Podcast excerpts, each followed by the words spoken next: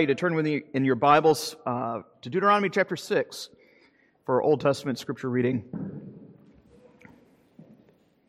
We're actually going to read some representative portions from uh, this section in Deuteronomy, really the heart of the covenant, chapter 6 to 8, which focus on uh, the first and greatest commandment what it means to love the Lord your God with all your heart, soul, mind, and strength. So we'll read Deuteronomy chapter 6, verses 4 to 17, and then verse 25 and then the first six verses of chapter 8. Again, this is kind of a representation, uh, representative section of this broader segment within uh, the book of Moses. Deuteronomy chapter 6, verse 4 Hear, O Israel, the Lord our God, the Lord is one. You shall love the Lord your God with all your heart and with all your soul and with all your might. These words that I command you today shall be on your heart.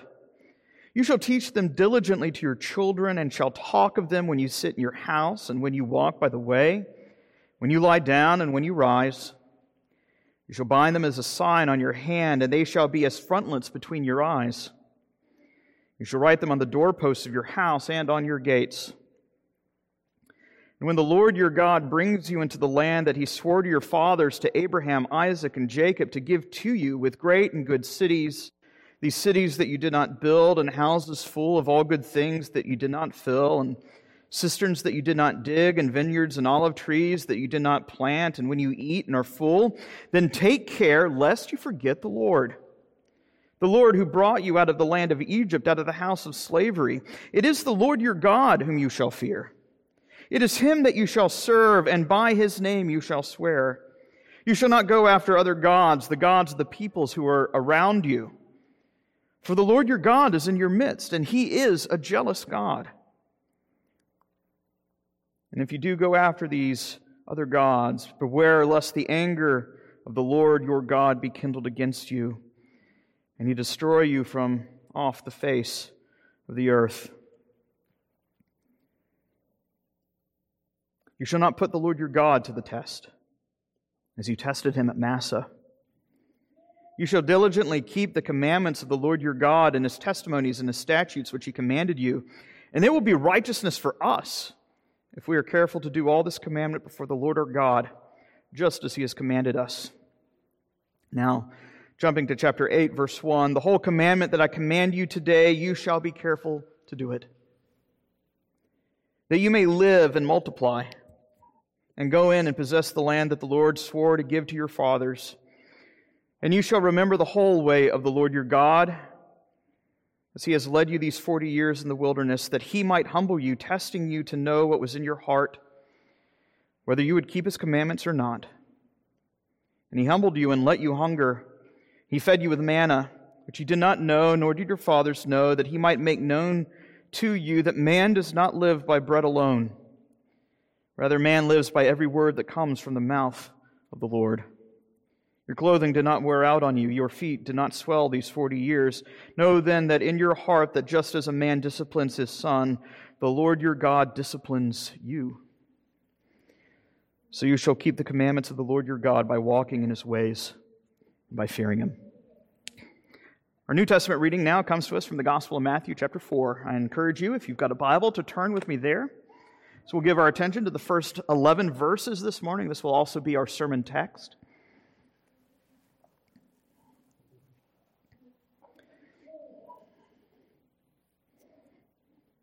The nation of Israel was God's national son, and they died in the wilderness because of their unbelief. Now, here comes in the wilderness another son of God, the everlasting Son, who obeys where the first Israel had failed to obey.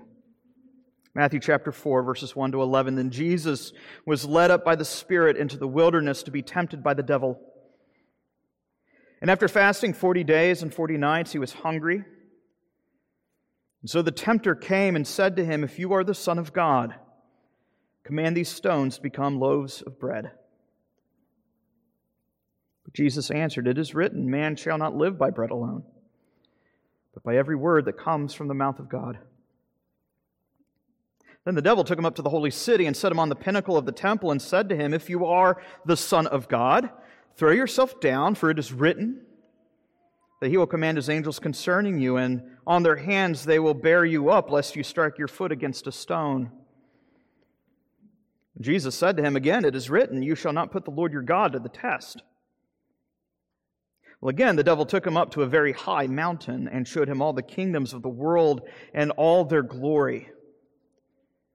And he said to him, All these things I will give you if you will fall down and worship me. And Jesus said to him, Begone, Satan, for it is written, You shall worship the Lord your God, and him only shall you serve. Then the devil left him. Behold, angels came and were ministering to him. This is God's word. Let us go before the Lord now and ask that he would illuminate our hearts to understand this good news.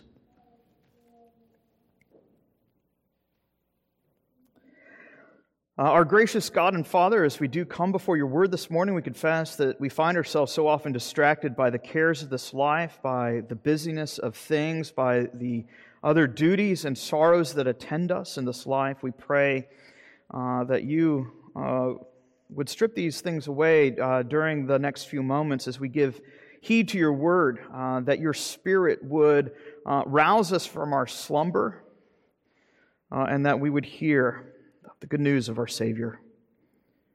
In whose name we pray. Amen. Uh, well, I've never really been good at baseball.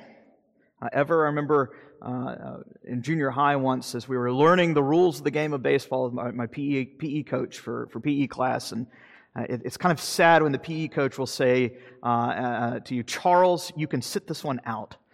Um, felt great then, but in hindsight, oof. Uh, but it, it, doesn't stop me from uh, enjoying watching a good baseball game every now and then. Um, in fact, the reality is, my favorite baseball team uh, is a team I've actually never ever seen live or in person. It's the old farm league back in my hometown in Jacksonville, Florida, that of the Jacksonville Jumbo Shrimp. Um, nothing uh, beats supporting a team whose mascot is uh, an underwater cockroach. Um, but it doesn't stop me rooting for them and getting excited when I read in the news uh, that my favorite baseball team has actually won a game. The question we have is why is it that I, a middle aged man who has no uh, athletic ability whatsoever, and a casual observer, not even a baseball fanatic, uh, one who can never make it to first base without suffering a heart attack, why is it that I could ever get excited about the victory of a little farm league you've probably never heard of 3,000 miles away?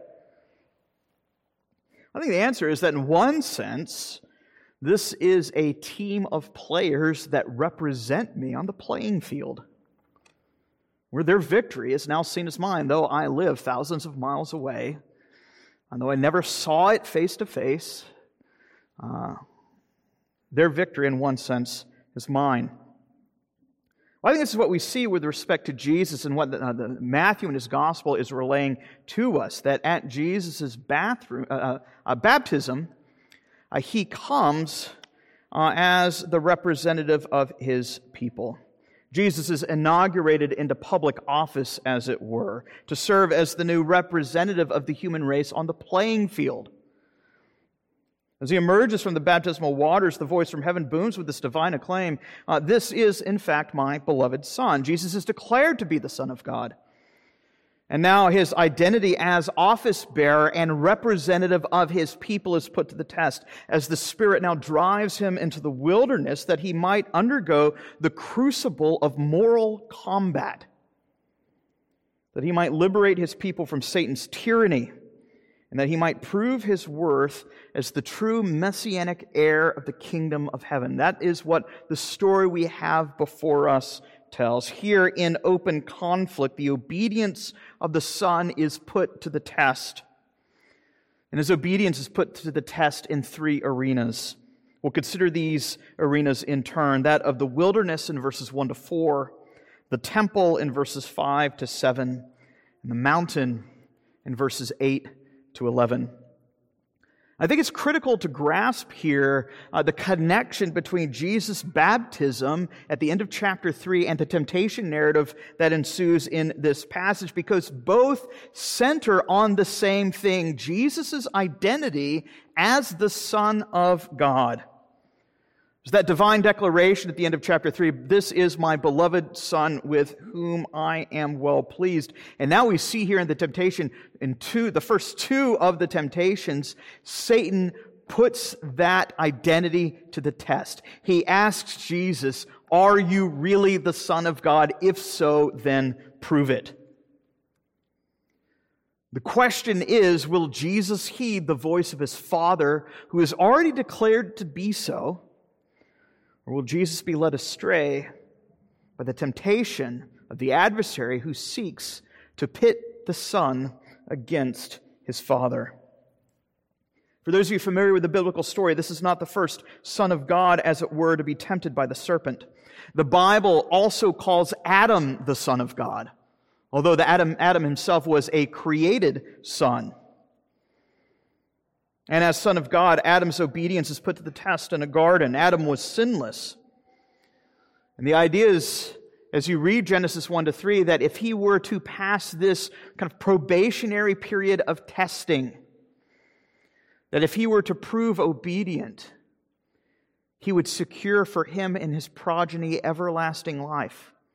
Adam was placed in a garden, it was very good, but the goodness and the benefits of everything he had to enjoy all could be lost if he were to fail the test. And as we see and read in Scripture, that first, that created Son failed. Would that Son of God obey? Would he secure righteousness and bliss for humanity? No. He fails in a treacherous act. He thrusts himself, his wife, and all their progeny into an estate of sin and misery. Now, because of the sin of Adam the son, the curse of sin now hangs over the whole of creation. He and his wife are exiled uh, from this garden land, this, uh, this Edenic temple, as Ezekiel describes it. We fast forward a number of years, and now you have, Nash, uh, you have uh, the nation of Israel, whom the Lord in Exodus chapter 4 calls Israel his son as well. Here comes another son of God, what we might call the national son of God. Would this son obey God? Would they lay claim to the land of promise? Or would they, like Adam, be kicked out of the land because of their sin and treachery? The nation of Israel, this son is tested not in a garden, but in a wilderness, and they are tested for 40 years. Numbers chapter 14 tells us that 10 times they put God to the test and as a result, they perish in the wilderness. Their children enter the land, but that generation and the generation after generation after generation continues this repeated act of disobedience. And so, this, uh, and you read this in the book of Judges, there's this repeated uh, kind of mini Exodus cycle where, where Israel is thrust into slavery on account of their sin. They cry out to the Lord, He delivers them, they have victory, but then they fall right back into their own sin. And so the Lord punishes them again by bringing them into captivity. And all this culminates in the exile where finally the Lord says, Enough of you enough with you. He exiles them from the land of promise. But before he does that, he puts in place a king. The hope being that the king would lead the people into righteousness. This is David and his sons, whom, according to 2 Samuel chapter 7 and Psalm chapter 2, the kings of Israel and Judah are known as sons of God as well. We might call these the royal sons of God. Isn't it interesting that in 1 Kings uh, 1 to 11 and in Psalm 72, Solomon is presented as a new Adam, as it were, one who rules in the midst of a garden temple, one who adjudicates between good and evil, and yet he, like the first Son of God, Adam, is led astray uh, by the voice of his many wives. And now here comes Jesus of Nazareth, one who we will find to be is the eternally begotten Son of God. One born of a virgin that he might stand as the head of the human race, one who is himself free from the vestiges of sin, one who is baptized and declared to be God's Son that he might represent and save Adam's helpless race. Here stands the last Adam. And the question is will history repeat itself? Will we see the same cycle of representation and disobedience and the curse of sin fall upon the nation yet again? You know, when I was in junior high, uh, I wasn't what we would call one of the, the cool kids. I went and did it on, on uh, one month a week, and I would go uh, do Civil War reenactments uh, up in uh, Fort Clinch in Fernandina Beach, Florida. I think it was interesting. Fort Clinch is the only Union held fort through the duration of the whole of the Civil War. During these weekends, I'd go and I'd participate in these drills. I'd sleep in barracks. You'd eat kind of old food. Uh, you'd reenact the history of the troops stationed there in the midst of battle and conflict. What we see here is this is, in one sense, what Jesus is doing. Jesus is, in one sense, as it were, reenacting Israel's history. But it's not just a reenactment. It might be better to say that that Israel itself was doing a pre enactment of the real battle that comes to be waged here in the wilderness. Here is the real battle that is to be fought, and Jesus comes, as it were, to rewrite Israel's history. Just as Moses the lawgiver and just as Elijah the prophet, Jesus undergoes a 40 day fast in the wilderness under command of the Spirit. You see here, this here in verse 1, he is led, he is driven by the Spirit into the wilderness to fast. 40 days and 40 nights? Will he maintain that fast? The scene is set. Will the Son of God break this fast, or will he disobey, and will he disobey his Father, or will he remain obedient in the midst of trial and temptation? Here the serpent appears. Three names, by the way, are given to the serpent here in this passage. You see, he's called the devil in verses 1, 5, and 8. It can also be translated as the slanderer. Verse 3, he's called the tempter. And finally, in verse 10, he's called Satan, the adversary. Right, this is the slithering serpent of the garden. This is the Leviathan in Job. This is the ravenous dragon of Isaiah. And this is the prowling lion that has attended human history from the garden forward to seduce man, to lure him into slavery to sin to try to get him to rebel against the Lord, and as he is entrapped, for him then to turn around and accuse man before the holy courts of the living God. You read the Old Testament, the, the, the, few times Satan appears in the Old Testament, that's exactly what he does. He entraps man and then he accuses man for the very thing he has lured him into. He slanders God to man, he tempts man to sin, and then he accuses man to God of this sin. And up until this point in human history, Satan has won every single conflict. Death continues to loom over the head of every parent, over every child. The wrath of God is still barreling its way into the just destruction of the sons and daughters of Adam. And this is Satan's plan to ensure that God's wrath will fall justly upon the whole human race. So the first round of the conflict begins here in the wilderness, and Satan puts Jesus' sonship to the test. He says, If you are in fact the Son of God, the representative of the people of God, then prove it. It's been 40 days. I bet you're starving. You've got the authority, you've got the power, just say the word. Command these stones to become bread. Right? Didn't you, you can almost imagine the conversation. I don't know if, if, you've ever read C.S. Lewis's Perelandra, it tries to uh, kind of depict for this as, as a repeated series of temptations. This isn't just one temptation, it's a repeated temptation over and over and over. It's a pummeling, trying to get Jesus to succumb. Didn't you hear John the Baptist's sermon a few weeks back? Remember when John the Baptist said that God could, uh, could turn stones into the sons of Abraham? I'm just saying, why don't you turn some stones into a few baguettes? Just, just show us a little bit of your power, Jesus. Right, by modern ethical standards, uh, it, it doesn't seem unreasonable. What would it hurt? He's not being asked to rob a bank. He's not being asked to murder anyone. What's a little food going to hurt anyone?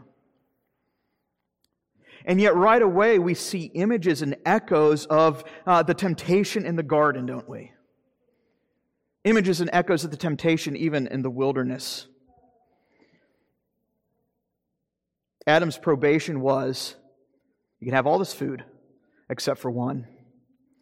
Jesus' probation is you can't have any food these 40 days. The first Adam fails the very first test. This is how Israel fails their test in the wilderness, according to Exodus 17. They grumbled and were said to have put God to the test because they asked, Is the Lord really among us or not? Has he led us into the wilderness to kill us? Has this been his plan all along? Did he bring us out here to die? Will he not feed us? Ten times, Moses says, Israel put the Lord to this test on this question. They doubted God's gracious provision even though manna continued to fall miraculously from heaven every day. They continued to ask, well, is this really a gracious God? Is this really a loving Father? I think what's interesting is Satan's words given to Christ. He says, Give the command and the stones will become bread. He doesn't say, Well, pray to the Lord that he provides you with your food. He just says, Well, just, just command, just do it. In one sense, this seems to echo uh, uh, the incident in Numbers 21 with Moses. You, you, remember the incident where, where Israel's been going through the wilderness, and this is yet another time where they're grumbling and complaining about a lack of provision of, of, of food, and in this case, water. And so the Lord tells Moses, He says, Well, I, I want you to go over there, and I want you to go to that rock, and I want you to speak to the rock, and I'll show my miraculous provision. Water will gush forth from this rock. Something that doesn't really normally happen, by the way, in, in everyday experience. The Lord tells Moses to speak, and what is it that Moses does? He stands in front of the rock. He says, Shall I not provide you with water? And he strikes the rock. And water comes and flows. But Moses has taken the divine prerogative to himself. He has claimed this authority as his own. And now, as a result of even Moses' disobedience, he is banned from entering the land of promise.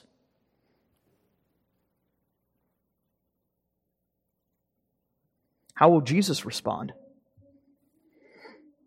Will Jesus appropriate his office for self interest? Or will he trust in his Father's goodness to provide for all that he needs to live?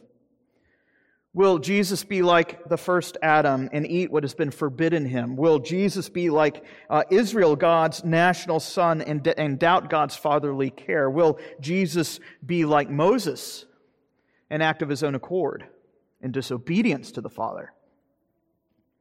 You see, here we read of one who is better than Adam, one who is better than Israel, yes, even one who is in fact greater than Moses one who heeds the words of Moses, citing the book of Moses and Deuteronomy, Jesus responds to the tempter that there is something more basic than bread that gives life to man, and that is the very word of God. Where the Father has already declared me to be a son, Satan. What do I have to prove to you? You're wanting me to prove my sonship. The Father has already declared it to be so. He's already given the divine approval, he, and He will, as my Heavenly Father, provide me with everything I need. I will trust in my Father's kindness more than my own physical hunger. I will not use my office for personal gain. I would rather die than call the love of my Heavenly Father into question. So round one concludes, and Jesus remains the obedient Son of God. He's already succeeded where the first Adam has failed. So now Satan raises the stakes and makes the temptation even more deceptive. You see that here in verses 5 to 7. Satan takes Christ to the temple heights in Jerusalem. Right? The, the temple in Jerusalem is situated atop Mount Moriah. Uh, it, it's, the, it's the mountain opposite the Mount of Olives, and separating these two mountains is the Kidron Valley. Mount Moriah stands 2,500 feet, roughly 2,500 feet above sea level. But overlooking the temple is this steep ravine. It's not a body of water. It's not a lake. It's not an ocean. Jesus, or Satan takes Jesus to the top of the temple and says, jump. Right? This is not a case of, of, of a bunch of high school students jumping off their parents' roof into the backyard swimming pool late at night. This is a suicide jump. Satan is, in fact, in effect, trying to tell Jesus, trying to convince Jesus jump off the Empire State Building and so prove that you are the Son of God. Jump into the rocky crevice below. Consider what this would prove to the religious world. Again, if you are the Son of God, let's prove it. According to the Psalms, now Satan begins to quote Scripture. Or at the very least begins to misquote Scripture. He says, If you're really the Son of God, look what would happen. Everybody would worship you. You think of, of all the people uh, flocking to Jerusalem and, and the centerpiece of Jerusalem on top of the mountain. You see a guy standing on top of a building and you see him jump. And the angels, if they were to lift him and, and deliver him from this massive, death defying jump, Satan says, Consider the spectacle. You would gain all these followers right away. It would be on TikTok everywhere. Psalm 91, he says he'll, and he cites this. He says, the, the Lord says to his son, he'll give his angels the command to keep you to ensure that you will not even stub your toe on the rocks below. If you really are God's son, let's put God's word to the test. Don't you see how manipulative Satan is here? He's trying to pit Jesus' affections against the affections of his father, all in the name of love for his father. It's highly manipulative. And it's the same MO that Satan had in the garden. Did God really say? Where he, takes the words of Scripture and he twists them. He weaponizes Scripture to try to manipulate Christ against his Father, just as Satan did with, with Adam and Eve, where they don't even realize the fact that their hearts are being now pivoted against the Lord God Almighty. The question here, I think, is not simply is Christ strong enough to withstand the temptation, but is he wise enough to cut through the deception? Satan here's quoting the scripture right back to Jesus. I think this I think is, is a good reminder. You know, every every devil has, has, has, has his proof text. Every heretic has his proof text. Jesus knows the Bible better than Satan, though. The only way that one's love for the Lord can be preserved is not by a superficial knowledge of Scripture, but by, as David says in Psalm 119, by treasuring God's word in our heart that we might not sin against him. You know, we need to consider this scenario kind of on, on the, the, the foolish to wise scale and spectrum, 1 to 10. 1 being pretty dumb, 10 being pretty wise. Teenager one night steals his parents' car keys, gets drunk, driving 95 miles an hour down the interstate on the wrong side of the road with the lights out, without a seatbelt on, says, I'm doing this to prove that God loves me. Because if God really loved me, he would keep me alive. Is that wise or is that foolish? It's about as dumb as it gets. But that's essentially what Satan is trying to get Jesus to do here. He says, well, God's in control. So if God is truly in control, you shouldn't have to worry about a thing. You could throw caution to the wind. But what we see when we read the rest of Scriptures, that's not wisdom, that's folly. The book of Proverbs is replete that God gives wisdom as the means to preserve his people from harm. Now Satan is trying to call, uh, to, to, to, to cast wisdom aside and to put the Lord God to the test. Here we must distinguish between courage and recklessness, bravery from brashness. Satan basically says, I want you to jump off the cliff, and only then can you prove that you are God's son. And yet, when we read Psalm 91 in its context, the promise is not that if we put God to the test, he will prove himself faithful. It's rather that God will preserve the man who takes refuge in him in the midst of testing and trial and temptation. I think it's interesting in 1 Corinthians 10, as we heard earlier uh, in the service, Paul, as he reflects on Israel's own history, notes that when Israel put God to the test, they were destroyed by serpents. The, ser- the fiery serpents of the wilderness that come and kill off so many of the people of God. The question is will Jesus put God to the test and so be destroyed by the serpent here? Here, Satan has the semblance of wisdom. He's quoting Scripture. You know, might, might we just kind of, as, as a side point here, uh, just say this Beware of any man who tries to quote the Bible to you to try to convince you to act out of self interest or self promotion, even under pretense of glorying, giving glory to God. Right? Satan knows his Bible, but Christ knows his Bible better. I think what's interesting here is that Satan quotes Psalm 91, verses 11 and 12. But what he doesn't quote is verse 13. Very next verse in Psalm 91 that the man who makes the Lord his strength will tread down the lion and he will trample the serpent under his feet. Using the, the, the echoes of the imagery of Eden once again. Genesis chapter 3, the seed of the woman will crush the serpent under his feet. Well, how's he going to do so? Ah, it is going to be by his unfeigned obedience to the Father. The one who makes God his refuge will issue the death blow to Satan. And that death blow to Satan comes by his obedience unto death. Jesus thus responds in kind. He interprets Psalm 91 in light of Deuteronomy chapter 6. Do not put the Lord your God to the test. Right? Rather than giving these isolated fortune cookie proof texts, Jesus lets Scripture interpret Scripture. The whole counsel of God matters.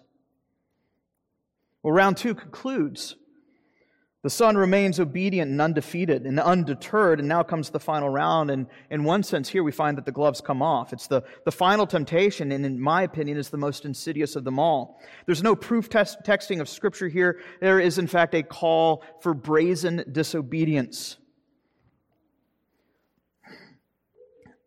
In one sense, it seems desperate. We're saying, flat out comes out and says, you know what, just fall down and worship me.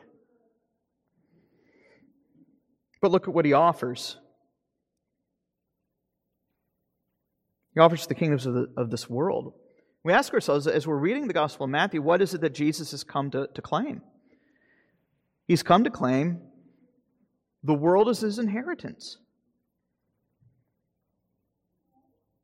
The temptation here is do the ends justify the means? Satan is offering this particular temptation. Look, I'll give you what you came for. You don't even have to go to the cross.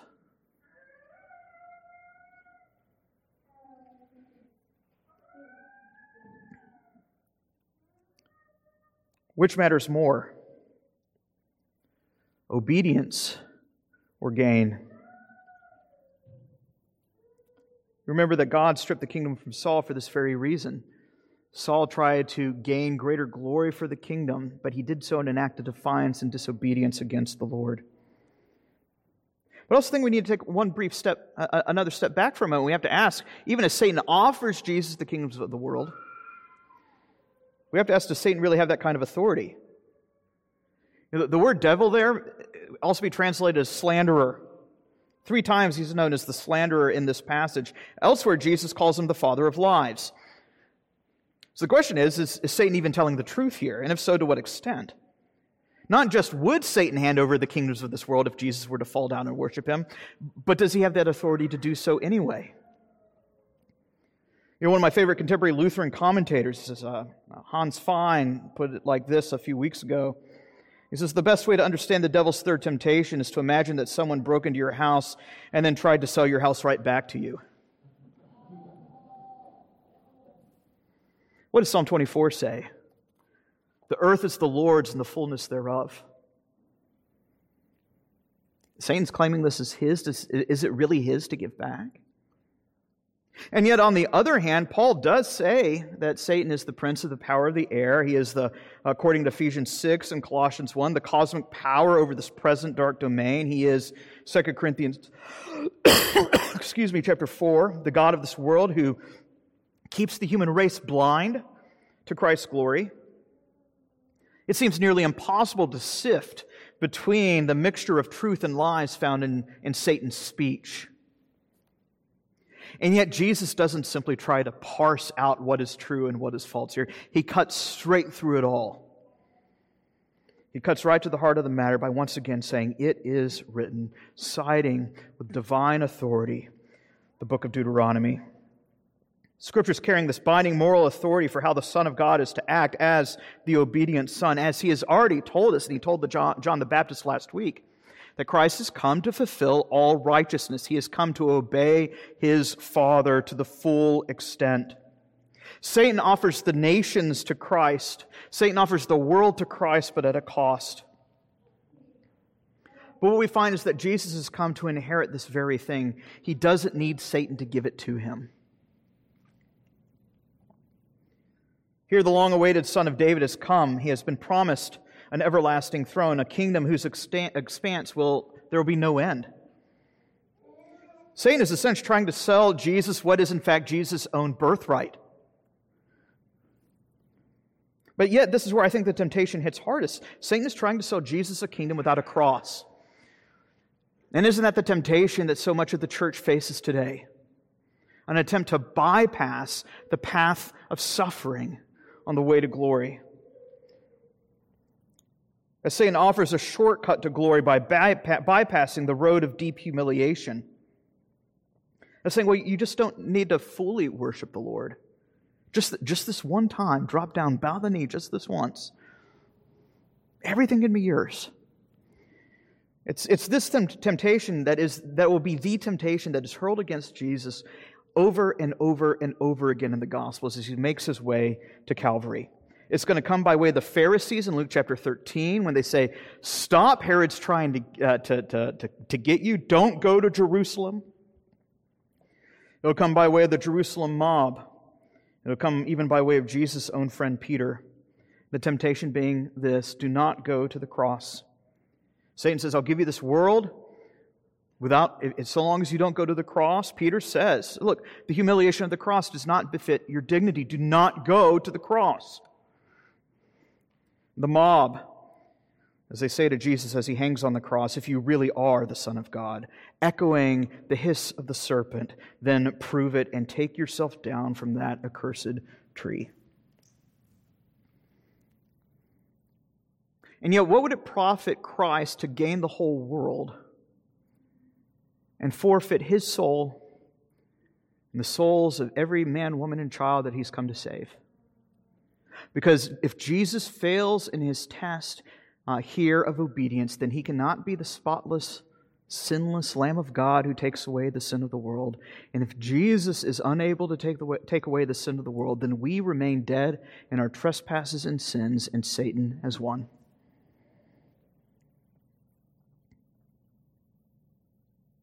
This final temptation is the most diabolical of all. Will Christ inherit the nations according to the promise of his Father in Psalm chapter 2? You are my son. Ask of me, and I will give you the nations as your inheritance. He does not say, Ask Satan, and he will give it to you. He says, Ask of me. Jesus chooses the path of a costly obedience as he will inherit the kingdom of glory through the path of suffering by choosing to remain, uh, to remain obedient even unto death. And yet, yet it is obedience unto death that will prove his worth as the true Son of God.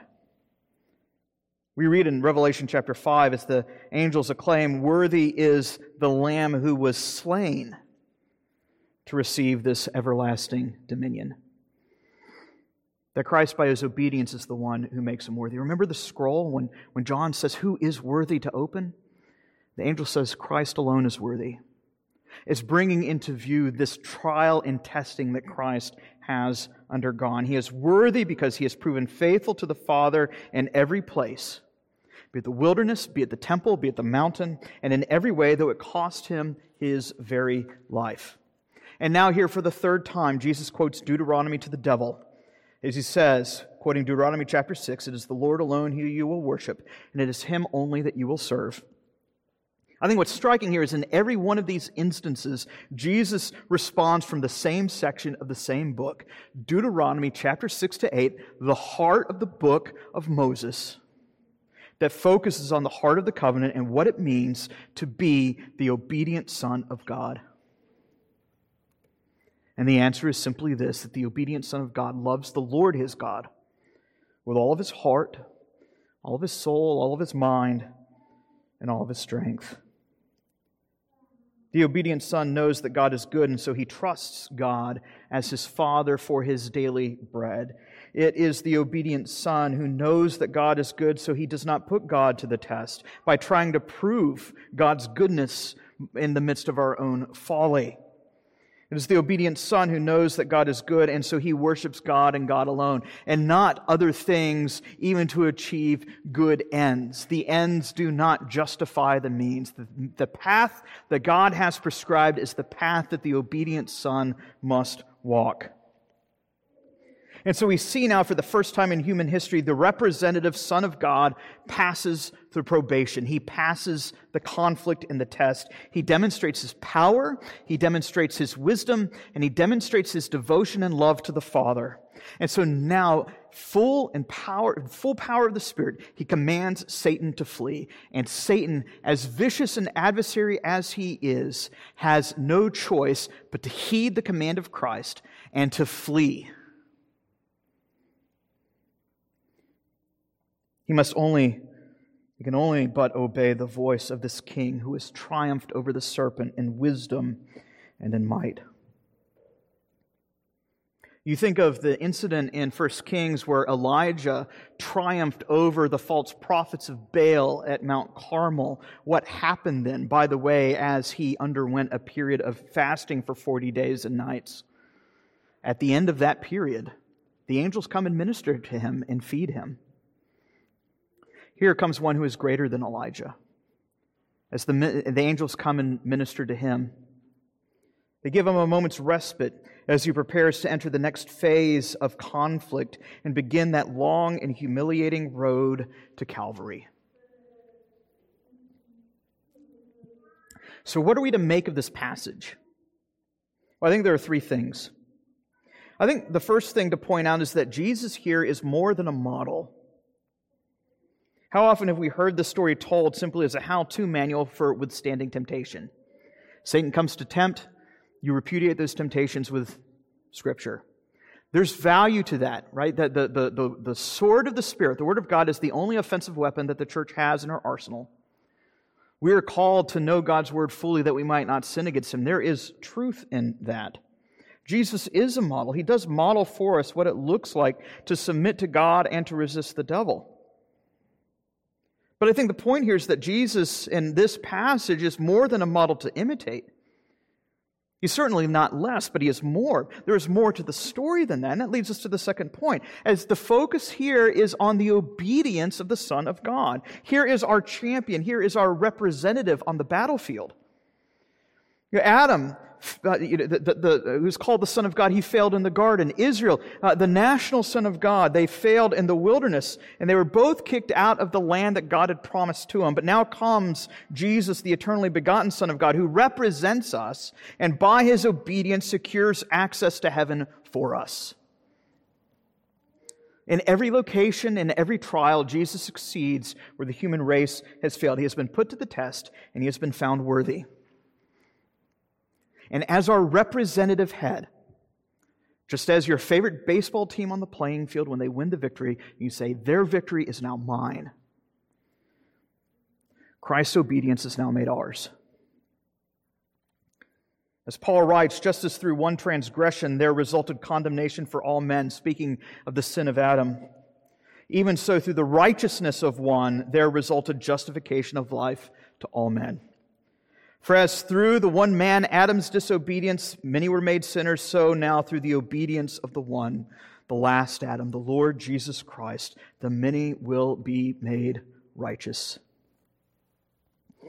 Now that Christ has been tested, proven, tried, and true, the obedient Son emerges from the wilderness to proclaim that the promised land, the kingdom of heaven, has finally arrived and that a new and living way has been opened up for sinners to draw near because one has come to make his obedience theirs. An obedience, a righteousness that is received only by faith and not by works of the law. How is it that Christ's obedience is made ours? How is it that Christ's victory is made ours? It is only by uh, uh, finding refuge in Christ, who has overcome Satan on our behalf. Christ who washes us of our sins, Christ who clothes us with his own righteousness, Christ who gives us his own Holy Spirit to preserve and to protect us. Isn't it fascinating that when Jesus uh, tells us how to pray, he does not say, as I, te- as I entered into temptation in the wilderness, so should you. Rather, he says what? That we're to pray that we not be led into temptation, but rather that we be delivered from all evil. Christ has engaged Satan in a way that none of us ever could. And this is what leads us to, I think, the final uh, significant feature of this passage that Christ is not only the obedient Son, but that he is also our sympathetic high priest. The book of Hebrews tells us that Jesus underwent these trials, not only that he might be the perfect sacrifice for sin, but that he might also be our sympathetic older brother. You know, I to imagine these two particular scenarios. Two men decide that they want to swim up the Mississippi River. Mississippi River has a strong current. Now, let me put the question to you of those two men who is no, going to know the strength of that current more? The one who swims the whole course of the river, or the one who taps out in the first three minutes? It's the one who swims the whole course of the river, isn't it? He knows the strength of the current. He knows the strength of the tide and how painful and difficult the trial is. And when it comes to temptation, so many of us think, well, Jesus doesn't know what it's like to suffer under the weight of temptation. And I would actually say it's probably quite the opposite. How easy and how quickly do we buckle under the weight of temptation? We're tempted, we resist, what, 5, 10, 15 minutes? and then we cave. Jesus goes the whole of his entire life and not once succumbs to the temptation of Satan. He feels, he undergoes the full weight of temptation and he still emerges victorious. He knows the weight and power of temptation far greater than we do. And the book of Hebrews says, because he has undergone this trial, he has now been made fit to be our sympathetic high priest so that we might not only come to him for mercy when we have sinned, but that in the midst of temptation we might flee to him for strength as he has promised to be the source of that strength to give us the power to fight against those temptations that assail us day in and day out. This is the story of our great champion. This passage is not simply a how to story on how to fight Satan's schemes alone. The point is that Jesus faced the devil alone so that we do not have to. And Scripture now calls us to flee to Christ in the midst of temptation, to flee to Him. As Christ was led into the wilderness to be tempted, yet He tells us to pray, lead us not into temptation, but deliver us from evil. So, the exhortation this morning as we reflect on uh, Christ as our representative champion, Christ as the Son of God, the true and proven Son of God. Let us find Christ to be our refuge and to be our salvation. For if we are joined to Him, Christ Himself promises that he will soon crush Satan under our feet as well. Let us pray. Our gracious God and Heavenly Father, we do thank you for your word and ask that you would bless uh, this word and that your Spirit would strengthen us, that we would come to you uh, for our righteousness and that we would come to you for our strength in the midst of temptation. We ask these things in Christ's name. Amen.